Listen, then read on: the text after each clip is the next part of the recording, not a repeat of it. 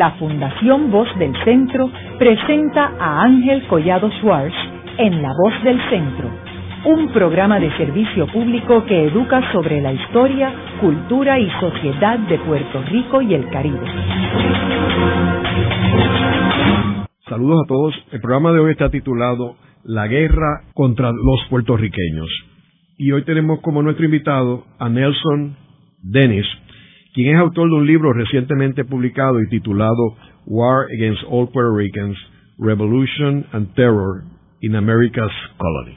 Nelson, yo creo que la primera pregunta eh, se cae de la mata en términos de por qué una persona eh, como tú, residente de Estados Unidos, eh, que nació en Estados Unidos, que se educó en la Universidad de Harvard y Yale Law School, decide lanzarse en este proyecto de escribir un libro sobre la relación entre Puerto Rico y los Estados Unidos y la persecución contra los puertorriqueños? Bueno, yo soy eh, nacido en, en, Nueva York, pero soy de madre puertorriqueña. Ella llegó ahí de, Caguas y eh, trabajó como costurera casi toda su vida.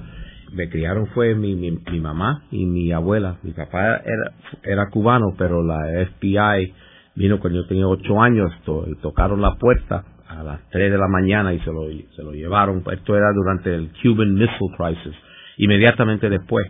Ahí la familia se, se rompió y no lo vimos. Y entonces eso siempre fue una cuestión que yo tenía, cómo una vida podía así podían destruir familias, cómo el gobierno de los Estados Unidos funcionaba de, de ese modo cuando estaba en la escuela en, la Universidad, de Harvard, donde estudió Albizu Campos, empecé a, cuestionar eso y fui a la biblioteca de Widener Library, la cual contiene como 2.000 volúmenes, 57 millas de, eh, millas de, pasillo para registrar todos esos libros. No encontré ni un libro sobre Albizu Campos. Esto fue en el año 72.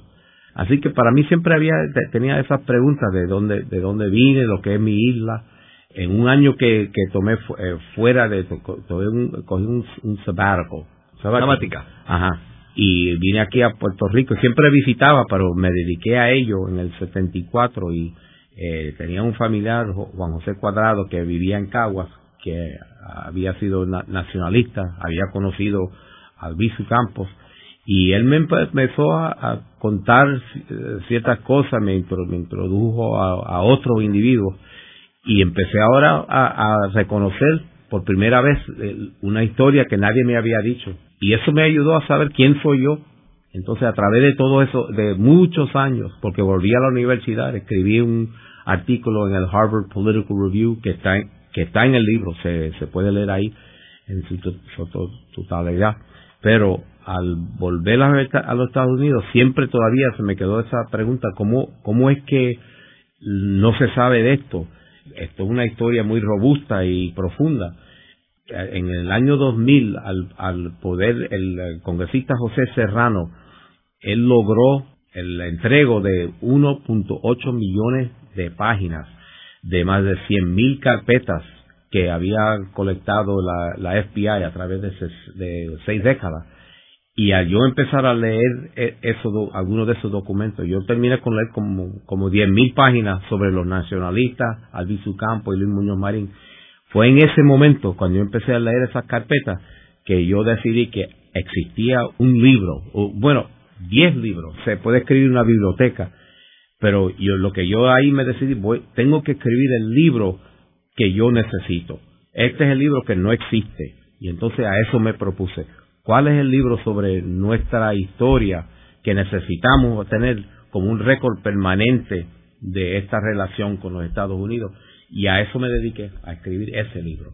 En eso, uno de los detalles más interesantes del libro, al principio del libro, que la verdad que eh, es bastante dramático, que es las condiciones de la prisión en Puerto Rico, de la princesa en particular, que fue donde estuvo Albizu Campo eh, prisionero. Y es interesante porque publicas aquí el Tribunal Federal diciendo por qué cerraron la prisión. O sea, que esto no es lo que opinan los independentistas, sino el propio Tribunal Federal. Sí, y eso fue en el año 76. Las condiciones en el año 50 eran mucho más horríficas.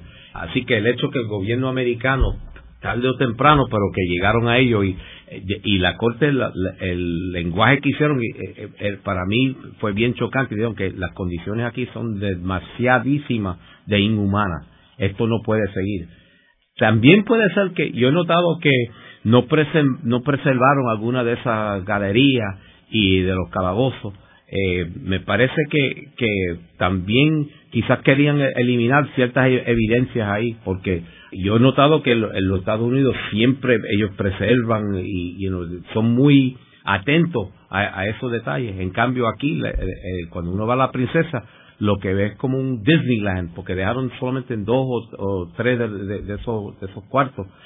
También yo he notado que en el, el Museo del Masacre de Ponce, hoy en día, los registraron como un monumento nacional. Pero cuando uno va al museo, yo no sabía esto, yo fui hace como tres años y estaba cerrado. Luego es que yo llegué a saber que uno tiene que llamar al, al Museo de la Música, que quién sabe eso, para hacer un appointment, para que venga, llegue alguien en otro día para abrir el, museo. ¿Qué turista va a saber eso? ¿Quién, muy poca gente, hasta la misma gente en Ponce no saben cómo es, eh, eh, desconocen ese proceso. Así que ah, ah, yo creo que eh, se debe atender a, nuestra historia y que mantenerlo fuera de la política. Esto es parte de nuestra herencia, de, quiénes somos nosotros, de dónde, de dónde llegamos. Así que a eso yo creo que, que sea sin, sin partidarismo, sin política, se, debe dedicar a eso, a mantener nuestra historia. Y en la princesa sí, bueno, el, libro lo pude documentar porque don Heriberto Marín Torres escribió Eran ellos, eh, existen otros récords, me hablaron a mí varios nacionalistas, o sea que todavía existe un récord humano, pero tuve yo que reconstruirlo y, y suerte que en, hasta en la misma carpeta hay bastante referencia al, a las condiciones en, las cárceles, y especialmente con respecto a Luis Campos, que yo pude ahí entonces eh, pude hacer construir un documento bastante detallado. Pero le sugiero al público que también que leen al libro de, de, don Heriberto eran ellos para ver cómo era eso en esa época. En eso otro tema que tú cubres en una forma eh, bastante dramática es la situación del primer gobernador civil de Puerto Rico, Charles Herbert Allen, que era conocido como el rey del azúcar. Muy pocas personas en Puerto Rico conocen de este personaje. Háblanos un poco sobre lo que tú hablas aquí de él. Parte de la destreza de Charles Herbert Allen, que entra y sale en la, en la historia y, como que no existió, eh, pero un tipo bien, bien listo en, eso, en ese sentido Estuvo aquí meramente 17 meses. Llegan en, en el 1901, lo, lo inauguran como el primer gobernador civil. Inmediatamente se propone a hacer un estudio de la grama, de, de la, los áreas más fértiles de Puerto Rico, le da un reporte al, presidente McKinley, the First Presidential Annual Report, del, y cada año los gobernadores tenían que darle un reporte hasta que salió Luis Muñoz Marín como el primer, electo, pero hasta esa época siempre existía un reporte anual. Bueno, en este reporte no abarca los temas de la cultura de Puerto Rico, de la, historia de, del idioma, eh, la, cultura iberoamericana, no tenía nada que ver como cómo incluir y incorporar al pueblo boricua a la comunidad de, los 50 los, los Estados eh, Unidos era solamente un plan económico, cómo aprovecharse de la agricultura, comparó al terreno de Puerto Rico con Hawái, con Japón, con Egipto, con Java, con Mississippi, con Louisiana y con, y con Texas. Hizo un estudio en particular cómo sacarle el mayor beneficio de la agricultura de Puerto Rico. Con ese propósito, inmediatamente después de entregar ese reporte, se fue para Wall Street se instaló como vicepresidente del Morgan Guarantee Trust.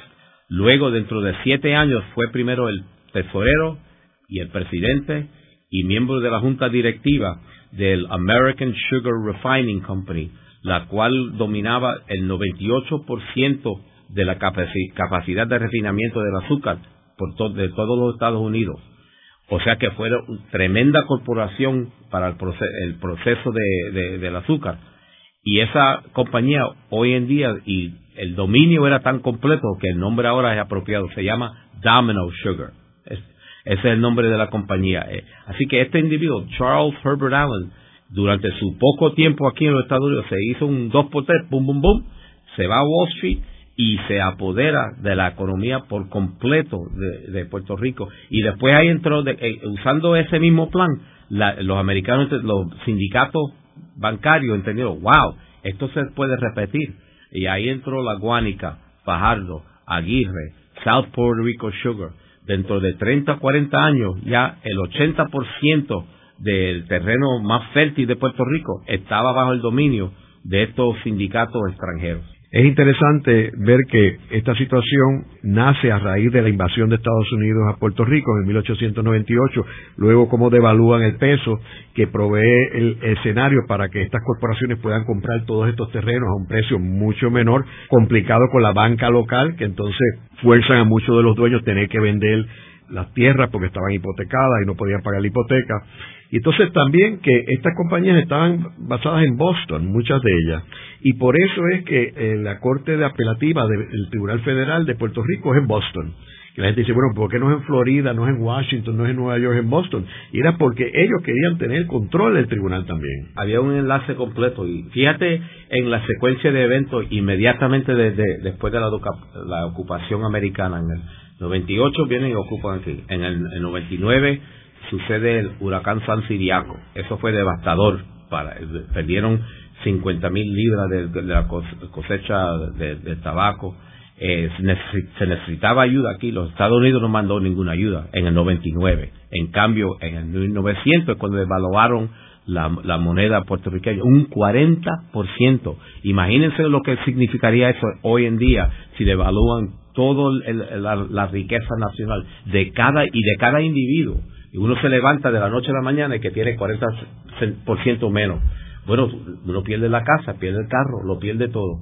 Y eso es lo que sucedió en Puerto Rico. Y el año después instalaron el Hollander Act, la cual fue una serie de impuestos propietarios a los agricultores y a los dueños de menores propiedades que afectó a todo el mundo en la isla también. Así que el huracán, la devaluación de, la moneda, el Hollander Act, esos hits que le dieron a, todo puertorriqueño, los dueños de finca empezaron inmediatamente a perder la finca.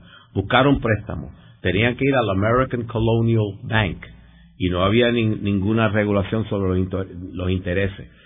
Lo que sucedió en esa época, lo veo que está empezando a suceder ahora también, porque ahora hay, hay mucho estrés estamos aquí con una deuda pública de 73 mil millones de dólares a la misma vez que le están ofreciendo a John Paulson y a otros multimillonarios, billonarios, a llegar aquí a, Puerto Rico y no pagar ningunos impuestos por 20 años. O sea que crean las condiciones que existieron en, en los años 98, aquí ahora, para que se puedan aprovechar el capital extranjero de los problemas y de la, de la miseria de los boricuas hoy en día. Nelson, el paralelo es bastante directo, porque fíjate que aquí se crea una burbuja en términos de bienes raíces, porque la banca local presta, presta mucho dinero.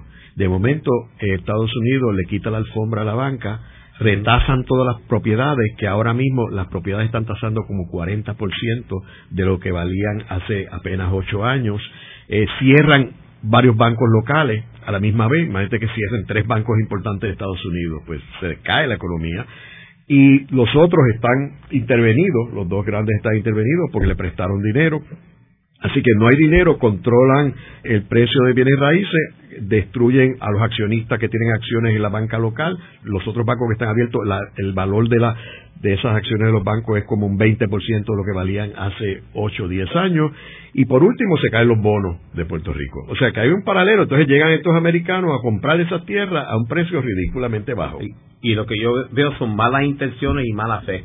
Porque le dijeron al gobierno aquí de Puerto Rico que si ustedes instituyen estas austeridades fiscales y sueltan a 23 mil obreros y eliminan las pensiones y añaden a los impuestos y hacen, infligen todas, todas estas austeridades sobre el pueblo puertorriqueño, no vamos a devaluar la deuda pública.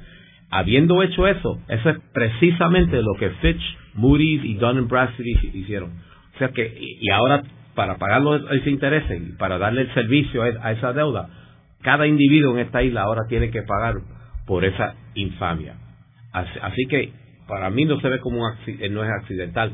Y a la misma vez, yo que vivo en Nueva York, estoy leyendo en el New York Times, Bloomberg News, Wall Street Journal, hasta New York Magazine, es como que come on down, que el agua está fenómeno. Le están repetidamente, están dando, dándole coraje a los inversionistas millonarios de Nueva York que vengan a Puerto Rico, que las cosas están fenómenas aquí, que se pueden comprar propiedades de tremendo valor, pero eso no nos beneficia aquí, en esta isla.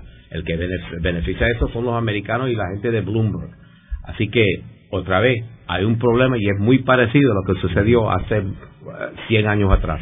Nelson, tú hablas también de no solamente el gobernador Allen, que obviamente se hizo multimillonario fue una gran inversión de tiempo venir a Puerto Rico porque se hizo multimillonario a raíz de haber venido a Puerto Rico. Ahora, también hablas de otros personajes como Gore. Háblanos un poco de Gore. Bueno, pero eh, Gore era uno que eh, hizo su, su fortuna en, en, el insurance, en los seguros. Había ayudado al, al Partido Democrático y vino aquí. No tenía un plan para Puerto Rico, hasta desconocía dónde estaba Puerto Rico en el mapa eh, del, Caribe. No entendía la política tampoco, ni él ni el Moncho Riley, cuando vinieron, el Partido Unionista tenía un estilo que cada gobernador que entraba, ellos, eh, eh, amenazaban con el independentismo y que iban a fomentar una revolución para entonces que el, gobernador darle unos, unos aquí unos bombones aquí, un contrato, un trabajito, pero no era una no era un movimiento en serio. Pero Gore se alarmó, empezó a, dar, alertar al gobierno federal que eh, aquí había un, eh, eh, se estaba levantando una revolución en Puerto Rico, o sea que él se, él se alteró y él, no entendió el estilo puertorriqueño aquí de la política de, ese tiempo. Gore no, duró mucho tiempo hasta que creía que lo quería matar y envenenar en la fortaleza porque él no entendía el, carácter de Puerto Rico. Es más, él llegó aquí declarando que Puerto Rico iba a ser un Estado inmediatamente y hasta se alarmó el, Departamento de Justicia de los Estados Unidos. O sea que él de, diplomata no, tenía nada. Era buen negociante, pero no entendía Puerto Rico. Yo creo que la clave, y lo vemos consistentemente en todos estos gobernadores de esta primera parte de la historia de Puerto Rico después de la invasión de Estados Unidos, no estaban siendo nombrados por su competencia, sino eran por favores políticos, este, contribuciones políticos. Yo creo que no fue hasta Winship que vino con una agenda particular, que lo traen de Nicaragua, ¿verdad? Y después eh, Leji que viene con una agenda eh, particular de militarizar a Puerto Rico, prepararla para la Segunda Guerra Mundial, y después Togwell con lo del New Deal. O sea, los tres últimos gobernadores tenían una agenda específica y tenían una destreza para la posición y para la, asignación a Puerto Rico. Sí, fue bajo Gore que comenzó la, la huelga agrícola que encabezó Pedro Albizu Campos en, en el año 34-35. Así que fue bajo el, tiempo de Gore que estos problemas llegaron a, una cumbre y, decidieron que ahora que tenían que militarizar el gobierno aquí en Puerto Rico. Inmediatamente después de Gore es cuando mandaron a Winship. Haremos una breve pausa, pero antes los invitamos a adquirir el libro Voces de la Cultura, con 25 entrevistas transmitidas en La Voz del Centro. Procúrelo en su librería favorita o en nuestro portal.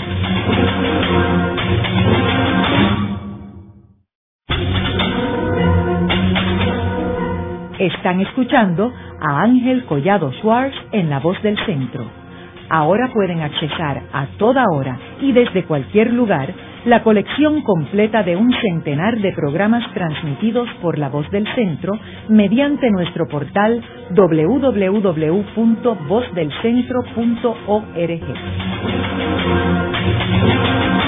Continuamos con el programa de hoy titulado Guerra contra los puertorriqueños. Y hoy tenemos como nuestro invitado a Nelson Dennis, quien es autor del libro War Against All Puerto Ricans, Revolution and Terror in America's Colony. Nelson, en el segmento anterior estuvimos hablando sobre los gobernadores americanos en Puerto Rico, particularmente los primeros gobernadores, y cómo no estaban capacitados para lidiar con Puerto Rico. Uno de los temas que tú cubres aquí es el tema de la masacre de Ponce, en la cual este, el gobernador Blanton Winship jugó un papel importante.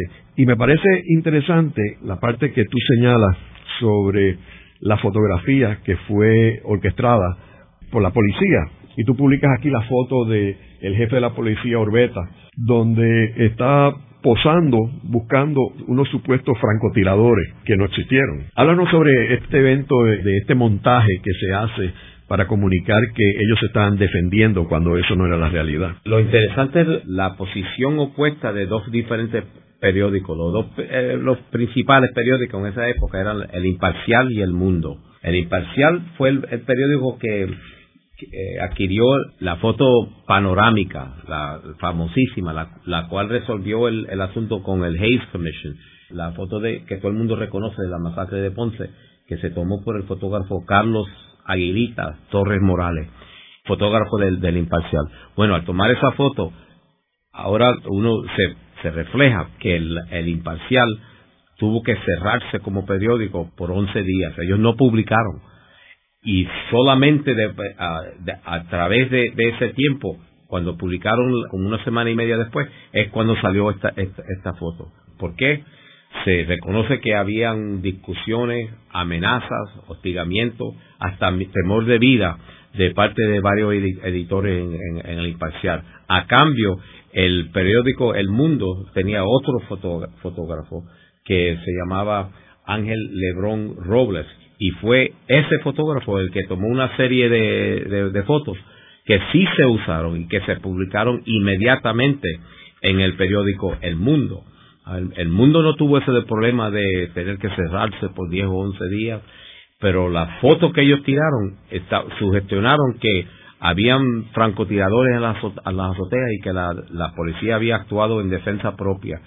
Y usaron el, mismo pobre difunto, un policía que se había muerto en la, cruz, la fuego de, cruce de fuego de los mismos policías, pero como supuestamente evidencia que lo habían matado los, nacionalistas. Lo gracioso, no para el, el, pobre policía, pero para la historia, es que ajustaron ese cuerpo y lo siguieron moviendo y configurando los otros policías alrededor de ese cuerpo para crear una serie de fotos para que dieron la impresión que sí había una, una, había una plena batalla ahí. Pero fue tan lúdico y tan obvio que el magazine Florete tiró un paquín donde hay un, camarógrafo ahí poniendo a todo el mundo en pose alrededor de, de ese cadáver. Y lo que dice debajo de ese paquín es, y ahora podemos decir que nos dispararon desde las azoteas. No solamente hubo un masacre, pero era un mensaje, mensaje controlado de parte de Blanton Winship ya estaba todo esto acertado para mandarle a, los Estados Unidos, como se fue reportado en New York Times, que había sido un motín racial, una pelea con los, nacionalistas, dar la impresión que había un revolú y una tremenda tremendo desorden en Puerto, Puerto Rico, lo cual requería la imposición de fuerza y control militar. Así que esto no fue solamente un, masacre, sino una planificación para la continuación de un genocidio en, la isla. Se tiene que reconocer que eso es lo que estaba sucediendo en Puerto Rico en esa época, y meramente porque había sucedido una huelga agrícola, la cual estaban muriéndose del hambre los obreros, los, macheteros en, los cañaverales, no tenían dinero para su familia, no se permitía un sueldo mínimo porque bajo el caso en el 92 de Balzac v. Puerto Rico, se declaró que la, aún siendo ciudadano para propósitos de pelear en la guerra mundial en, 1917, por, con propósito de ser ciudadano con las protecciones de la Constitución, lo cual incluía un sueldo mínimo bajo la ley federal, no, eso no aplicaba por los puertorriqueños, porque los puertorriqueños no eran ciudadanos completos. La constitución no aplicaba en Puerto Rico. Eso es lo que dijo la Corte Suprema. Entonces tuvieron los puertorriqueños que organizarse ellos mismos bajo condiciones de huelga. Y ahí es donde trajeron al Visu Campos. Ahí es donde se le doblaron los sueldos de 75 centavos al día a un, un dólar 50 al día. Y al hacer eso es cuando mandaron al general Winship y al Riggs y empezó el masacre de Río Piedra, el masacre de Ponce y el hostigamiento continuo de parte de los Estados Unidos. Y eh, dentro de ese ámbito es que tenemos que evaluar al masacre de Ponce. Uno de los temas que tú cubres eh, más efectivamente en este libro es el tema y el ajusticiamiento del coronel Riggs. Y tú hablas aquí de la reunión que tuvo Riggs con Albizu Campo, que esta reunión es en el Club Escambrón, que era parte donde estaba el Normandy, que quiero mencionar que aquí hay una figura que es importantísima, que es Félix Benítez Resach, que es el dueño de ese complejo, que era muy amigo de Riggs, de Snyder, de Tidings, y muy amigo y respaldaba a Pedro Albizu Campo. Y muy amigo de Rafael Leonidas Trujillo, donde él edificó el malecón en Santo Domingo. Háblanos sobre esa reunión entre Albizu y Riggs. A pesar que cuando salió Albizu Campo de, la cárcel en el 47, donde se quedó por como un año, algo así, fue en el Normandy Hotel, que era también de, de Resach. Así que Resach es una, una figura trascendiente en la, en la política porque bajo las condiciones de la ley de la mordaza y todos los problemas, él como que podía tener un pie en todos los campos, él era un gran mediador, así que hay que reconocer que ese es un hombre que estaba trabajando enfrente y detrás de la cortina en muchos modos acerca de la soberanía de, Puerto Rico. Lo que sucedió ahí interesante en, el escambrón, porque esto fue específicamente durante la huelga azucarera, que llegó Riggs y invitó al viso a este almuerzo. Y ese es como el plan A y plan B. Plan A fue el, soborno. Benito Rezach como testigo y se escribió en el imparcial el día siguiente.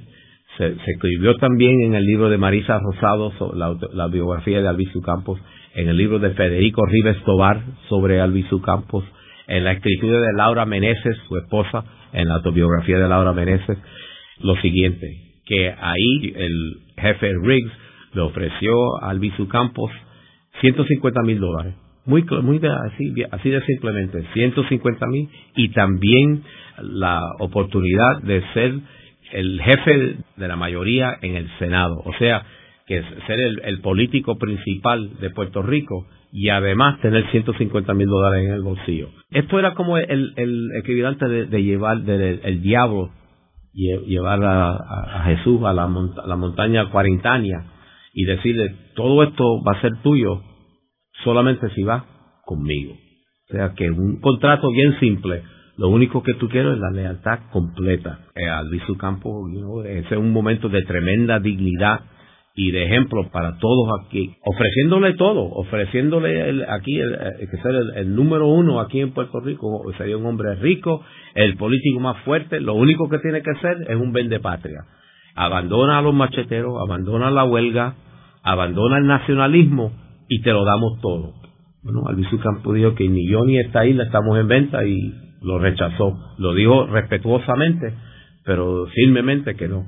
Esas mismas condiciones se le ofrecieron a Luis Muñoz Marín y él no tuvo ningún problema con él. Es interesante que en términos de perfil, el de Pedro Albizu Campo era más consono con los Estados Unidos que el de Luis Muñoz Marín porque tienes aquí un Pedro Albizu Campo, que había sido teniente del ejército, que había ido a la Universidad de Vermont y después fue el primer puertorriqueño en la Universidad de Harvard, Harvard Law School, estudió química también, era un abogado este serio, era una persona este con su familia, con su esposa, su, su esposa era estudiante de Harvard también.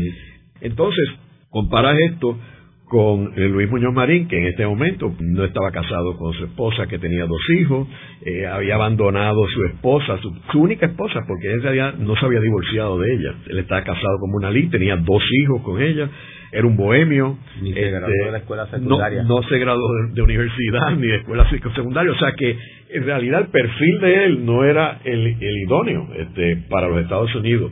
Sin embargo, acaban haciendo negocios con Estados Unidos y tú aquí eh, publicas también copias de, de, unos documentos del FBI. Háblanos un poco sobre esos documentos. Y, le voy a añadir una cosa también. Él se aprovechó, el ser hijo de Luis Muñoz Rivera, el cual era uno de los principales, porque él, ayudó a conseguir la Carta de Autonomía de Sagasta de España. él se basó su, su vida política en el independentismo y el, la pasión de su papá para la libertad de, su isla. Y empezó con pan, tierra y libertad y terminó en, en, otra, en otro lugar. Así que esa fue la gran la ironía y la tragedia de Luis Muñoz Marín. También compone parte de esa tragedia. Él tenía un cierto hábitos, ciertas vulnerabilidades personales de las cuales se enteró la FBI. A él lo carpetearon intensamente y inicialmente estaban estudiando a ver si era comunista, socialista, lo que sea, de cualquier modo de controlar a él, como estaban J. Edgar Hoover tratando de controlar a todo el mundo en esta isla. Así que él estaba también bajo el mismo seguimiento y la misma influencia policíaca que estaban aplicando a los nacionalistas y al Campo en la, instancia de, Luis Muñoz Marín, en el abril 43, llegó a luz del día un documento lo cual eh, contenía testimonio de informantes múltiples que él tenía un, hábito de, de, narcótica. Se sabía que tenía otros problemas personales con el alcohol y con el abandono de Munalí y de su familia, pero lo, lo que es clave aquí es no, no el, tanto el problema de Luis Muñoz Marín, sino el modo que lo usaron para atar el desenvolvimiento político de, la isla.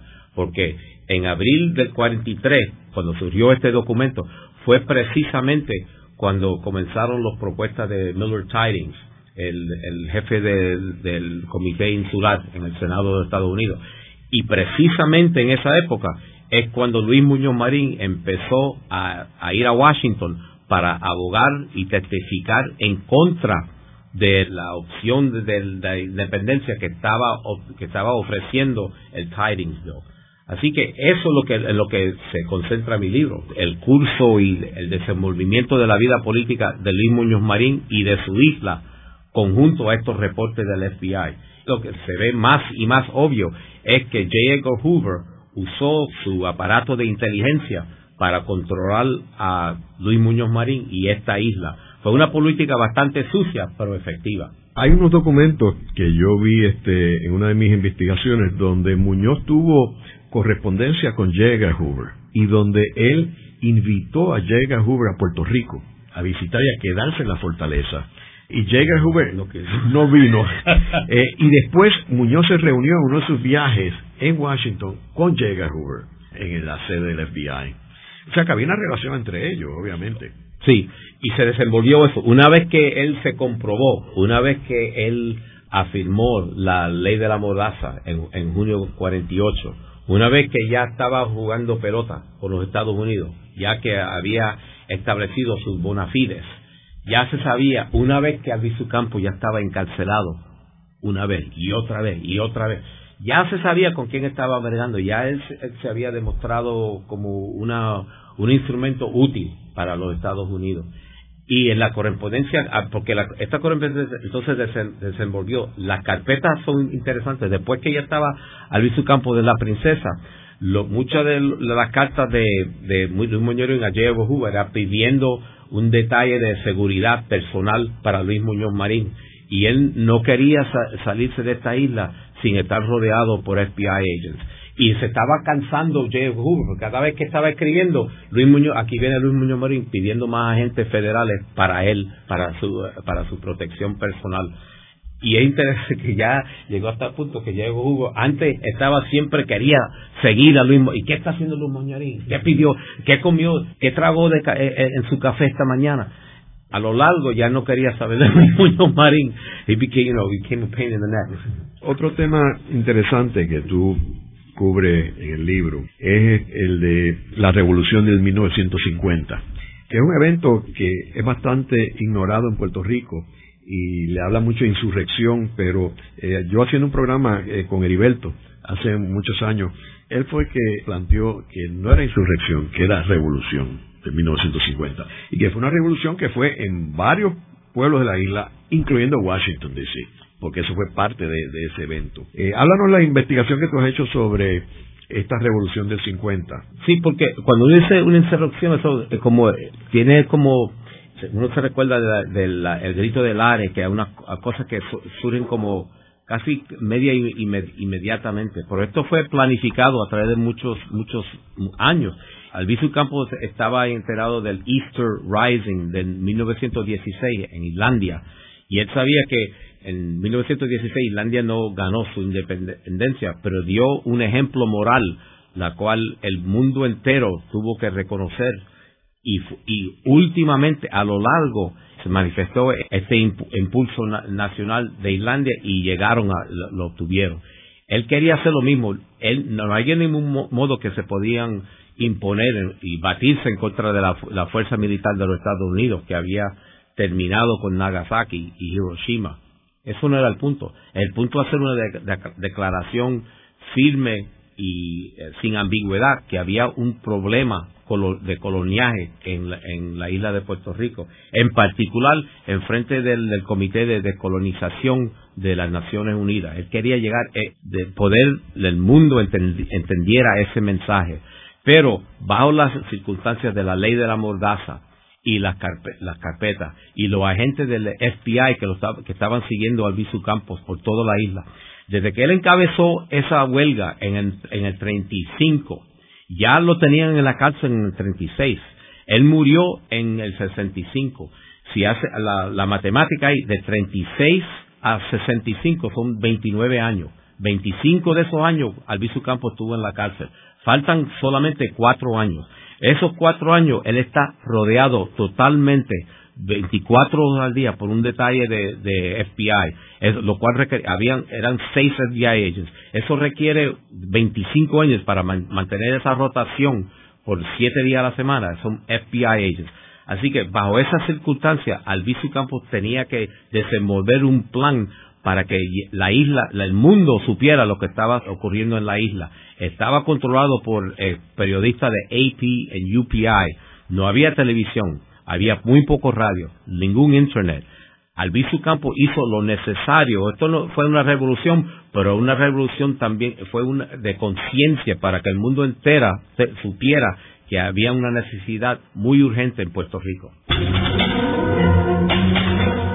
Haremos una breve pausa, pero antes los invitamos a adquirir el libro Voces de la Cultura, con 25 entrevistas transmitidas en La Voz del Centro procúrelo en su librería favorita o en nuestro portal.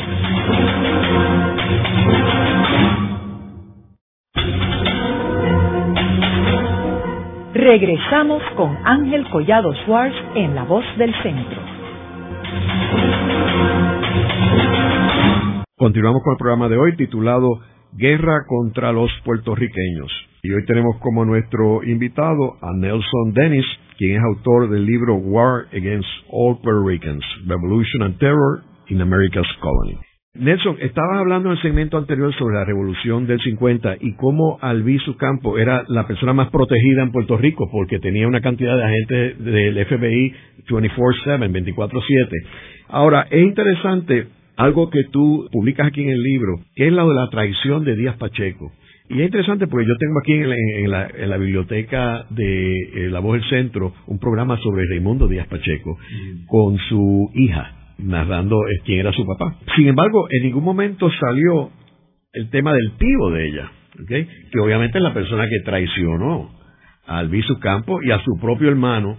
Y ahora quizás yo entiendo, después de haber visto esto, por qué quizás Raimundo se inmoló en el ataque a la fortaleza porque él tiene que haber tenido, haber tenido una tortura espectacular de que su hermano lo haya traicionado a él, al Bisu Campo y a la revolución. Eso es muy bien dicho que se inmoló, porque es el atentado ahí en la, en la fortaleza fue una misión de suicidio, porque habían policía, francotiradores, Guardia Nacional, cientos de soldados y, detectives por la ruta entera eh, que, que trasladó el carro Así que eso se sabía, el mero hecho que el de él, él encabezó eso y fue el primero que se saltó del carro y empezó y estaba tirando, eh, tenía un grease. Eso indica la tortura, la angustia que él estaba sintiendo en, en, ese momento. Una de las carpetas, y esto es el valor de estas carpetas, eh, la FBI en cierto sentido ha sido, ha sido se convirtió en un historiador muy valoroso de porque ahora podemos entender lo que estaba sucediendo en esa época. El hecho de que Faustino Díaz Pacheco haya estado informando por casi 20 años sobre todos los movimientos de Raimundo Díaz Pacheco y que ahora esté esto documentado en, los papeles, de, en las carpetas y que eso haya influido completamente las perspectivas de la revolución. Lo que requiere una revisión y cualquier operación militar es la, la seguridad de la información. Si tu oponente sabe todo lo que vas a hacer, días, semanas y en algunos casos años antemano, eso es trágico. Y también lo que indica esto es la, lo que la personalidad puertorriqueña.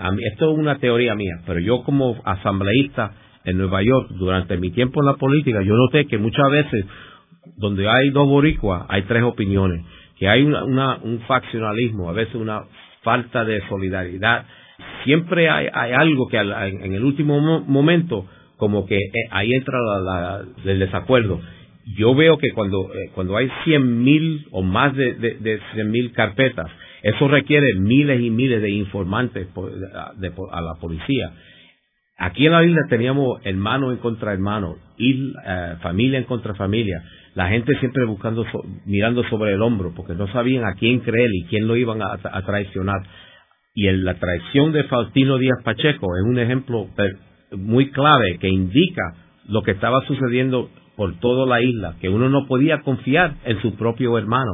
Así que eso fue una, una tragedia en, en, esta historia de la revolución y, y, también señala las condiciones que fomentó la FBI aquí en Puerto Rico, donde un boricua no podía confiar en su propio, propio hermano. Es interesante también que tú narras aquí el incidente de cuando se le pide a Muñoz que declare la ley marcial él no quiere hasta que sucede eh, el tiroteo. Los americanos le dicen, pero nosotros te habíamos sugerido esto, ¿verdad? Este, y es interesante porque yo vi correspondencia de Muñoz pidiendo que enviaran tropas de Estados Unidos, tropas de Estados Unidos a Puerto Rico a protegerlo.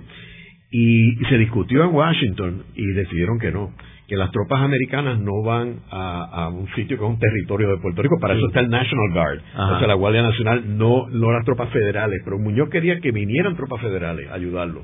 Bueno, tal como me parece a mí que García Padilla quiere que los bancos norteamericanos vengan aquí a administrar los finanzas de Puerto Rico. ¿Es el mismo, ¿Es el mismo partido? Sí. Ah, sí.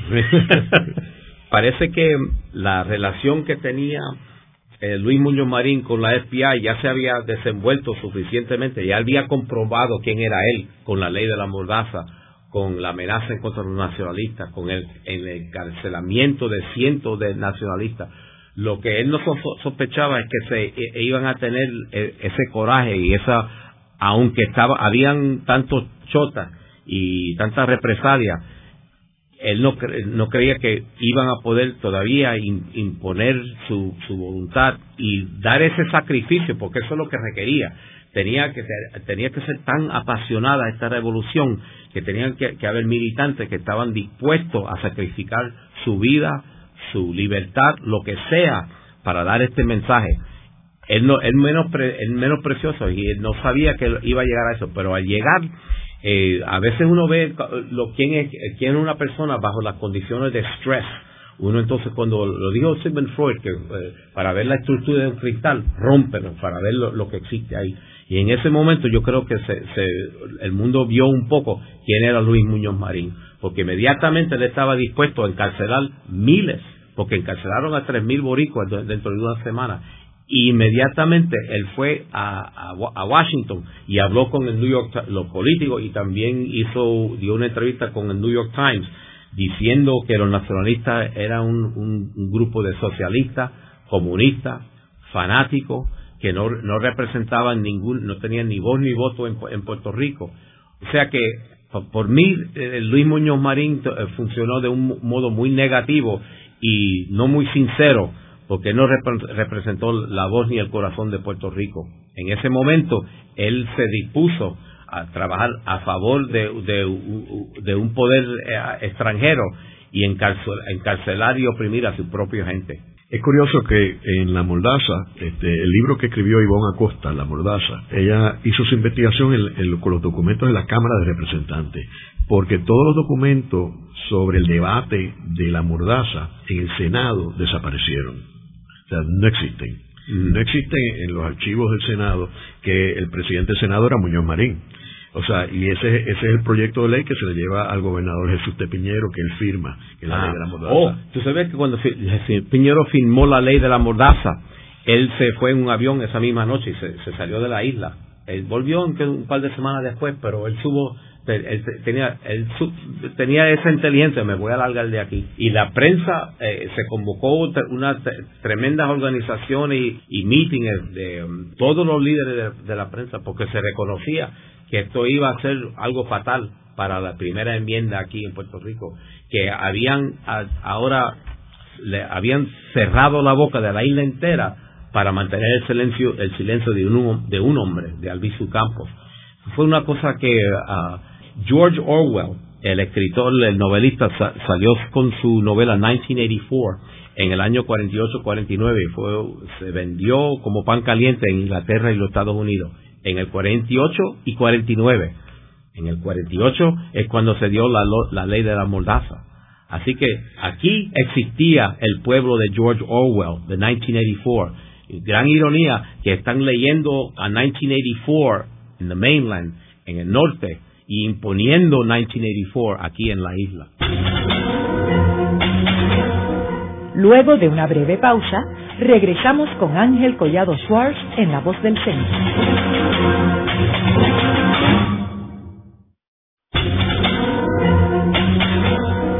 Continuamos con la parte final de La Voz del Centro con Ángel Collado Schwartz. Pueden enviarnos sus comentarios a través de nuestro portal www.vozdelcentro.org. Continuamos con el programa de hoy titulado Guerra contra los puertorriqueños. Y hoy tenemos como nuestro invitado a Nelson Dennis, quien es autor del libro War Against All Puerto Ricans, Revolution and Terror in America's Colony. Nelson, uno de los, de los temas que tú cubres más efectivamente en el libro es el hombre de las toallas, que le decían eh, en una forma burlona a Pedro Albizu Campo en la prisión. Háblanos sobre por qué le llamaban así. Se reconoce ahora, hay más y más evidencia que uh, Albizu fue sujeto a una radiación constante a través de, muchos años en la, en la princesa y fue un, radiógrafo de, Cuba, el presidente de la Asociación de, Cáncer de Cuba, el doctor Orlando Daumi, y él hizo una investigación y él confirmó que Albizu Campo estaba sujeto a radiación continua. También fueron con un Geiger counter y el, y el Geiger counter hasta dejó de funcionar la legislatura de, Cuba hizo una proclamación con respecto a esto. Toda la prensa sudamericana y caribeña reconocía que había un problema y que estaba las condiciones físicas de, de Campo estaban fatal. Él para protegerse se, se empapó con toallas mojadas porque eso es una de las únicas protecciones en contra de eso. Eso entonces pues, lo usaron como forma, como dice, de burlarse de ellos. Le, empezaron a, llamar el rey de las toallas y el gobernador Luis Muñoz Marín eh, dio eh, entrevistas en el norte con un Drew Pearson, que se puede estar en Google ahora en el Internet, declarando que Luis Albizu Campos se había vuelto loco. O sea que la infamia de esto usaron la tortura de Albizu Campos en contra de él para declararlo como loco. Y ahí es donde entró el nombre del rey de las toallas. Hay que también recordar que Albizu había estudiado eh, química eh, en Harvard. Así que él sabía de lo que se trataba. Y tenemos que ver que en aquel tiempo ya había experimentación atómica en distintas partes, etcétera, este, eh, ya se había utilizado la bomba atómica, o sea que esto era un tema que era bastante conocido entre los científicos de Estados Unidos. Y eh, también una, una, señora, Eileen Wilson, ganó el Pulitzer Prize con un estudio que se llama The, Plutonium Files, lo cual descubrió que hay 16.000 americanos. Eso es lo que, es, lo que se sabe ahora. Probablemente haya más. Y el, el gobierno americano lo concedió que habían sido sujetos a experimentos de radiación sin habérselo dicho a ellos. Y ella ganó el Pulitzer Prize por, por haberlo expuesto. Y Albizu Campos parece que fue uno de, de esos 16 mil. Nelson, y ahora que tú este, has publicado este libro y entiendo que lo vas a traducir también al español, ¿no? Tenemos un tremendo traductor, Luis González Argüeso, que ya está terminando el, trabajo, lo ha hecho por los últimos dos meses y lo hizo de, de, buena fe y con muy apasionadamente. Él es un escritor, editor y publicador. Así que quiero reconocer al, tremendo, tremendo trabajo que ha hecho Luis González Argüeso. También Carlos Reyes Alonso, está convocando una serie de meetings eh, sobre el libro con el partido, con la PIP. Quiero darle las gracias a, a la PIP y al Partido Nacionalista que también están convocando un meeting hoy en el Ateneo puertorriqueño y todo eso reconoce que hay algo aquí muy importante que se tiene que cambiar en Puerto Rico. Incluso le doy las gracias a los que han, demostrado un interés en hacer una película sobre esto en este mundo hoy en día a veces la gente le hace más caso a la película que al libro. Así que estamos ahora en, discusiones en, Los Ángeles, en Los Ángeles y en otras partes con el desenvolvimiento cinematográfico de, este libro. Nelson, y si tú tuvieras que mencionar qué fue lo más que te impactó a ti en todo este proceso de investigación, ¿podrías señalar algo que, que fue lo más que te impactó? bueno, el, proceso que se quedó conmigo y fue difícil fue el, leer esa, esa carpeta, porque yo, yo vi, dado la historia mía personal con mi, con mi papá, el leer y ver ahí bien detalladamente cómo se afectaron las familias en Puerto Rico, miles y miles de familias. Me empecé a pensar a mí, ahora ya con, eh, con esta edad, uno con la madurez em, empieza, tiene más compasión por los demás. Y entonces yo al leerlo em, empecé a, a pensar en cómo esto afectó familia, gente en la isla. Así que eso y el, el, sacrificio total del, de Pedro Albizu Campo en esos últimos momentos, dando paso en, en, esa cárcel año tras año, con toallas en la cabeza y la gente declarándolo como un, un, un loco, una persona sin valor y él era el, hombre con la conciencia más grande de nuestra isla. Eso es lo que se quedó conmigo. Uno como eh, historiador e investigador, uno de los momentos más extraordinarios según tú vas descubriendo los documentos y vas viendo los documentos, esto que tú mencionas, las carpetas, eh, porque ahí ya no es lo que diga la gente, lo que dicen los libros, sino que tú tienes la fuente primaria en tus manos y estás leyendo lo que dice la persona, o sea, por ejemplo, esto que tú hablas de, del FBI y de Muñoz Marín y las carpetas, eso es lo que dice, las de Albizu Campos son, son cantidades y cantidades de páginas, o sea, él lo tenía velado en todo momento 24/7 y enviaban informes constantemente.